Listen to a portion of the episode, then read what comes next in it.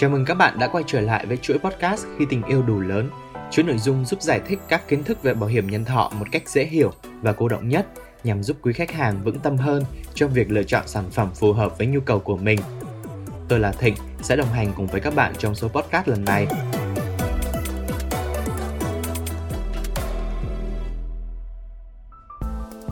Khi tham gia bảo hiểm nhân thọ, bạn cần phải điền đầy đủ các thông tin cá nhân, thông tin sức khỏe và những thông tin cần thiết khác. Trong đó, đặc biệt ở phần thông tin sức khỏe, bạn phải kê khai đầy đủ và trung thực về tình trạng sức khỏe và lịch sử bệnh án nếu có. Tuy nhiên, nhiều người cho rằng việc làm hồ sơ bảo hiểm thực sự có quá nhiều thủ tục phải kê khai nên đã bỏ qua hoặc kê khai qua loa thiếu chi tiết về tình trạng sức khỏe trên hồ sơ yêu cầu bảo hiểm nhân thọ. Có nhiều thắc mắc cho rằng có thật sự cần thiết hay không trong việc kê khai tình trạng sức khỏe khi tham gia bảo hiểm nhân thọ. Đồng thời, trong trường hợp nào sẽ bị từ chối giải quyết bảo hiểm sau này.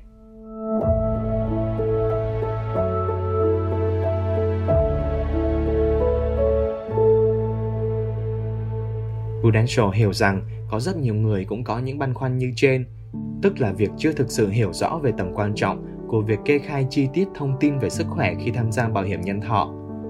Thực tế, không ít ý kiến cho rằng doanh nghiệp bảo hiểm phải có trách nhiệm xác định tình trạng sức khỏe của khách hàng khi đã thẩm định thông tin. Tuy nhiên, doanh nghiệp sẽ dựa trên thông tin sức khỏe được khách hàng cung cấp để làm cơ sở chỉ định khám y khoa hoặc không. Việc công ty bảo hiểm khám thẩm định sức khỏe không giống với tầm soát bệnh. Bạn cần hiểu rằng, điều thứ nhất, doanh nghiệp bảo hiểm không thực hiện khám sức khỏe thẩm định cho 100% khách hàng tham gia. Việc chỉ định khám y khoa được doanh nghiệp đưa ra dựa trên những thông tin về tình trạng sức khỏe được khách hàng cung cấp. Việc này độc lập với nghĩa vụ kê khai thông tin của khách hàng. Điều này đồng nghĩa với việc bên mua bảo hiểm cần thực hiện nghĩa vụ khai báo trung thực về tình trạng sức khỏe của mình. Việc khai báo thông tin trung thực thể hiện sự minh bạch, đảm bảo công bằng cho tất cả khách hàng tham gia bảo hiểm khác.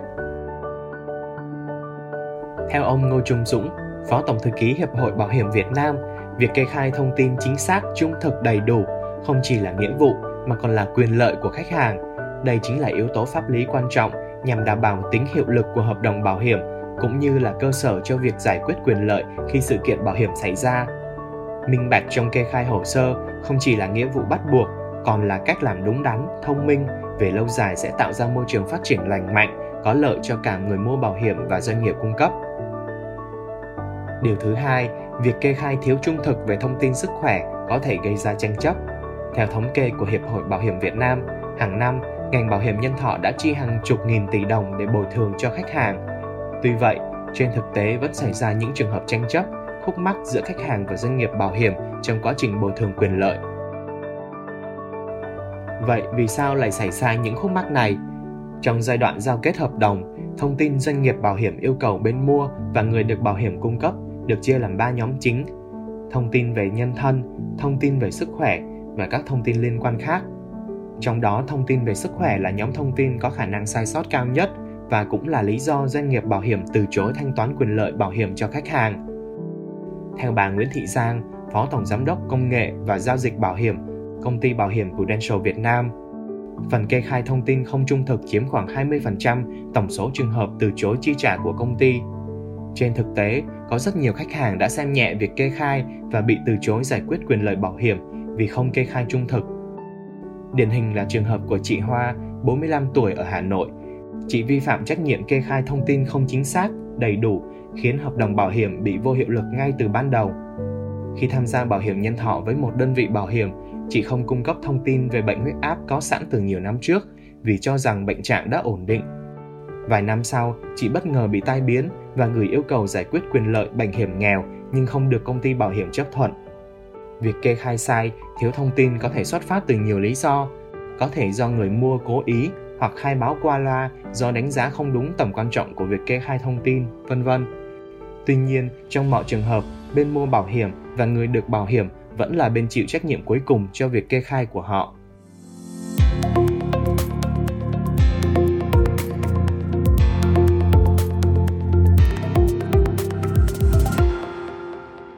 Qua hai điều trên, chúng ta có thể đưa ra một vài kết luận về tầm quan trọng trong việc khai báo tình trạng sức khỏe khi tham gia bảo hiểm nhân thọ như sau. người tham gia cần lưu ý khi mua bảo hiểm nhân thọ là phải kê khai thông tin cá nhân, đặc biệt là tình trạng sức khỏe một cách trung thực, bởi thông tin được ghi nhận trên tờ khai là cơ sở để công ty bảo hiểm tính phí và quyết định quyền lợi bảo hiểm. Nếu phát hiện người tham gia bảo hiểm không nói sự thật, công ty bảo hiểm nhân thọ có quyền từ chối chi trả khi sự kiện bảo hiểm xảy ra. Để tránh những khó khăn tranh chấp không đáng có trong quá trình bồi thường bảo hiểm, cũng như đảm bảo quyền lợi của bên mua bảo hiểm và người được bảo hiểm thì trung thực, minh bạch trong kê khai hồ sơ là yếu tố tiên quyết mà khách hàng cần nghiêm túc thực hiện. Điều này về lâu dài cũng sẽ giúp bảo hiểm trở nên dễ hiểu, không còn mua dễ khó đòi như định kiến bấy lâu nay.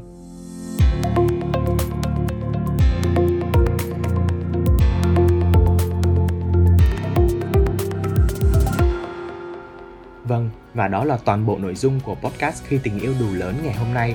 Hy vọng với các kiến thức này đã giúp các bạn có thể hiểu hơn về câu chuyện khi tham gia bảo hiểm nhân thọ.